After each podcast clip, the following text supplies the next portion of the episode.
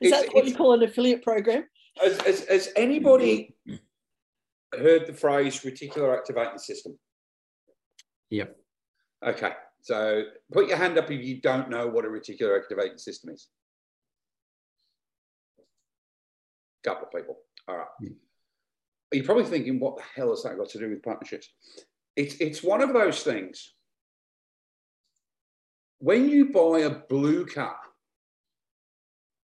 that's a shade of blue that you've not really seen before, all of a sudden, every bastard's got that blue car. Yeah? Have you ever noticed that? You buy something that you've never seen. As, as a kid, I noticed it. I, I, was a heavy metal fan as, as a kid. And uh, Iron Maiden brought out the number of the Beast song, if, if you're into the heavy stuff, right? And it was 666. And I saw a number plate that said 666, and I'd never seen one before. And then all of a sudden, every third car had 666 on the number plate, right? That's your reticular activating system. Something's in your brain and you see it. And that's why you say things happen in threes or thing, things go on a roll because they've always been going on. But there's something in your brain that is making you notice it more than before. That's your, that's your RAS. Now, there's this big thing at the moment, and it, it maybe it's my RAS, I don't know, but everybody's trying to jump on board with affiliate partnerships. All right, they're all going, we want an affiliate program. And the reason this has come, that look, the great things, I'm not putting them down, but there's other things out there. And the reason being is, as most people know, we've just launched an international affiliate program for CRM Hub. And there's been a lot of work going into that. We tested the First Promoter on Be Connected World. Okay. So all of a sudden we're doing that and a CRM hub gets launched then yesterday, I've got Fred talking to me on Facebook because Sohan is trying to launch First Promoter. All right. And Lana is looking at it. It's, every bastard wants to use First Promoter right now, right? and it just made me think. It, it's like it's like a conversation we had today in Fred's networking about your CRM. All right it's got to be down to exactly what you want to do. So, First Promoter is a great program, but it might not suit what you want to do. Okay. CRM Hub is a great program, but it might not suit what you want from it. If you only want a spreadsheet, you're not going to pay 99 US dollars for it, right? But if you want the whistles and bells, it's great. First Promoter is the same, but it goes beyond that. Do you need an affiliate partnership? Because there are three sorts of partnerships out there there are affiliate partnerships, there are strategic partnerships, and there are referral partnerships. And what you need to do is you need to have a pretty full understanding of all three of them to be able to make the decision on, on where to go. And it's all about where you're going to go in the future, right? Now, I know somebody right now is sending funny messages to Nathan because he's giggling away. Is that you, Rebecca? it's Lana. No. Okay. An affiliate partnership tends to be products that have a very, very high markup margin and can be sold anywhere in the world and can be sold very, very easily. Okay, that's why most multi level marketing companies use affiliate marketing. And they do that because I have this tub of shake, it's 60 bucks. You can't buy it for anywhere else for less. This is what it costs you. Can only buy it through us.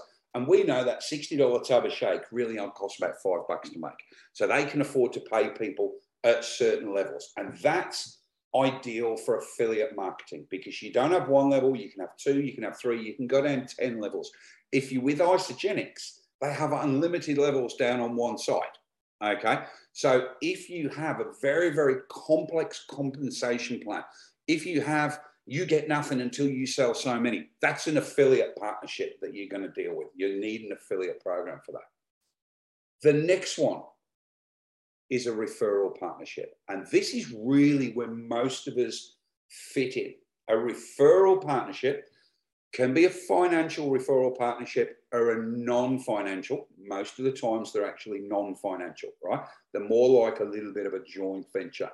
So a referral partnership is I'm going to tell my customers to come and use you.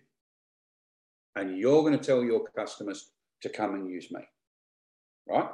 It's nice and simple. You can pay 10%, 20%, 30%, whatever it is, or you can just do it as a favor. Now, one of the problems you've always got with that is somebody's going to be better off than the other one. All right. One, co- one company is always going to have a better customer list than the other one.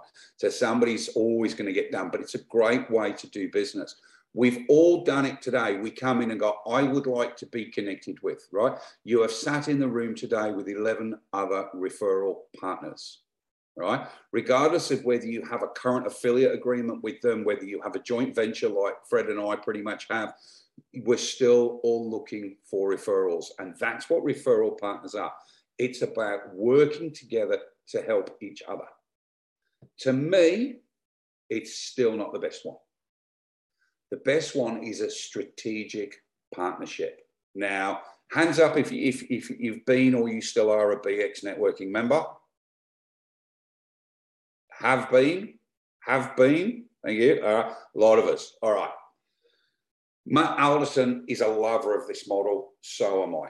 The strategic partnership, for those that don't understand what it is, it's about two companies that share the same customers but don't compete with each other. And the easiest way to explain this is a motor mechanic and a panel beater. A motor mechanic doesn't know how to replace the windscreen on a 2017 Peugeot 305. All right. However, the panel beater doesn't know how to fix the air conditioning on it. But they have the same customer, the owner of the Peugeot. All right. Tends to be in that scenario, they've got the, the customer avatar is they are a car owner obviously over the age of 18 because they own a car. They must have a disposable income. All right. And they mm-hmm. live within a specific geographical area. So, with a strategic partnership, what happens is these two guys work together. And the customers from the panel beaters also become the customers of the mechanic, and the mechanic's customers also become the customers of the panel beaters. Now, again, you can have financial partnerships in there. All right. I'm going to use a perfect example of a strategic partnership that is in place right now. How many people here do not pay to be here because you are on CRM Hub? Hands up. Say that question again. How many people use Kel's CRM in here? All right. You people, you don't pay to be here because I have a strategic partnership with Kel. Okay. And what that strategic partnership is, if you are a CRM Hub member, you can come here for free and Kel gives me a commission on whatever you're paying to CRM Hub. If you are a Be Connected World member and you wish to purchase CRM Hub, you get a discount. Yeah. Because at the end of the day, our customers are micro, small business owners. So we have the same customer, but we don't compete. We actually work well together. I help you generate the interest. I help you find the leads. I help you create your marketing campaigns, you, your email campaigns, your website. We do all that. But what are you going to do when you've got that information? That's where CRM Hub comes in. And it's a waste of time having a CRM unless you've got a marketing arm to go with it. So that's why Kel and I are a strategic partnership as opposed to a referral partnership. Does, does that sound clear? Hmm. Yeah. Are there any questions? Oh, that's all it was. It was just about going through those. Any questions? Simple. Done. Lovely.